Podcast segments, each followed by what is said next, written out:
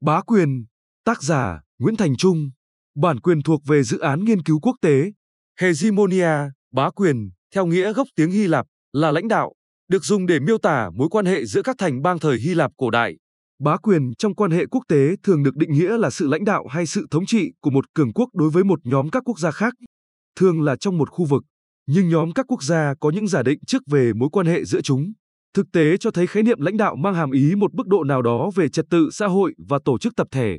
Các quốc gia là những cá thể, bao gồm cả quốc gia bá quyền, vốn là quốc gia có sức mạnh áp đảo nhất trong trật tự xã hội đó. Do đó, rõ ràng khái niệm bá quyền gắn liền với khái niệm về hệ thống quốc tế. Bá quyền không tồn tại đơn độc, mà là một hiện tượng chính trị đặc biệt tồn tại trong một hệ thống quốc tế nào đó, mà chính hệ thống này là sản phẩm của các hoàn cảnh chính trị và lịch sử cụ thể. Bá quyền bao gồm sở hữu và quản lý một tập hợp các tài nguyên quyền lực đa dạng. Quan trọng hơn, tất cả các quốc gia bá quyền đều có một đặc điểm chung. Họ thích quyền lực cấu trúc, tức khả năng tạo lập các luật chơi chung cho các thành viên của hệ thống. Chính quyền lực cấu trúc này cho phép quốc gia bá quyền chiếm vị trí trung tâm và giữ vai trò lãnh đạo trong hệ thống nếu muốn. Thực sự, khả năng tác động tới việc hình thành lựa chọn và lợi ích của các quốc gia khác cũng quan trọng không kém khả năng của quốc gia bá quyền trong việc quản lý quyền lực. Vì việc sử dụng quyền lực cấu trúc giúp cho quốc gia bá quyền ít phải huy động các nguồn lực của mình một cách trực tiếp và mang tính cưỡng ép đối với các quốc gia khác. Đó chính là lý do tại sao chỉ có một số quốc gia với nguồn tài nguyên thiên nhiên và nhân lực phong phú mới có tiềm năng trở thành quốc gia bá quyền. Bá quyền, dù trong bất kỳ trường hợp nào cũng phải được hậu thuẫn bởi sự vượt trội về quyền lực vật chất. Thêm vào đó nó còn có thể được duy trì thông qua một nền văn hóa xuyên quốc gia mang tính bá quyền giúp tạo tính chính đáng cho những quy định và chuẩn tắc của một hệ thống xuyên quốc gia mang tính thứ bậc mà nó lãnh đạo. Trong thế kỷ 20, khái niệm bá quyền được mở rộng so với ban đầu. Hiện nay nó không những được áp dụng trong ngành quan hệ quốc tế, nơi nó hàm nghĩa thống trị, mà còn biểu thị nguyên tắc tổ chức của một xã hội mà ở đó giai cấp này thống trị giai cấp khác không chỉ bằng vũ lực mà còn bằng cách duy trì sự trung thành của quần chúng. Sự mở rộng ý nghĩa của khái niệm bá quyền này chủ yếu liên quan tới ảnh hưởng của nhà tư tưởng Marxist người Ý Antonio Gramsci, người đã giúp phát triển khái niệm này một cách rõ rệt trong giai đoạn 1929 đến 1935. Tác phẩm của Gramsci ảnh hưởng nhiều tới cách mà một số học giả, đặc biệt là những lý thuyết gia phê phán, áp dụng khái niệm bá quyền. Gramsci cho rằng, trong những tác phẩm được viết vào những năm 1930, các Marx lập luận một cách chính xác rằng nền tảng kinh tế thiết lập những điều kiện giới hạn cho chính trị, tư tưởng và nhà nước.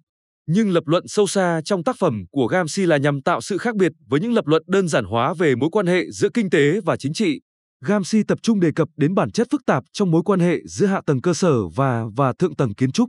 Trong đó, theo ông, thượng tầng kiến trúc không thể được đơn giản hóa cho là một hình thức phản chiếu của những điều kiện kinh tế được giải thích một cách hạn hẹp. Tính độc đáo trong lý thuyết của Gamsi liên quan tới một loạt các ý tưởng mới mẻ mà ông sử dụng để mở rộng và làm thay đổi hiểu biết của chúng ta về chính trị. Gamsi hết sức quan tâm tới bản chất của mối quan hệ giữa nhà nước và xã hội dân sự phổ biến trong các xã hội tương đối hiện đại, đặc biệt các nền dân chủ tư bản. Ông thách thức khái niệm đơn giản hóa về nhà nước cho rằng nhà nước chỉ là một nhà nước giai cấp. Trong đó giai cấp thống trị sử dụng nhà nước thuần túy như một công cụ thống trị và cưỡng bức đối với các giai cấp khác. Gamsi nhấn mạnh vai trò giáo dục của nhà nước, tầm quan trọng của nhà nước trong việc xây dựng các liên minh giúp giành được sự ủng hộ từ các giai tầng xã hội khác nhau, cũng như vai trò của nhà nước trong việc cung cấp sự lãnh đạo về văn hóa và tinh thần. Mặc dù cấu trúc kinh tế rốt cuộc vẫn mang ý nghĩa quyết định, nhưng Gamsi vẫn nhấn mạnh vai trò của những hành vi thực tế trong cuộc đấu tranh giành quyền lãnh đạo xã hội trên một mặt trận rộng lớn và liên quan đến nhiều địa điểm và thể chế khác nhau. Ông lập luận rằng vai trò của Đảng Cộng sản là can dự và lãnh đạo một cuộc đấu tranh rộng lớn để giành bá quyền với nhà nước tư bản.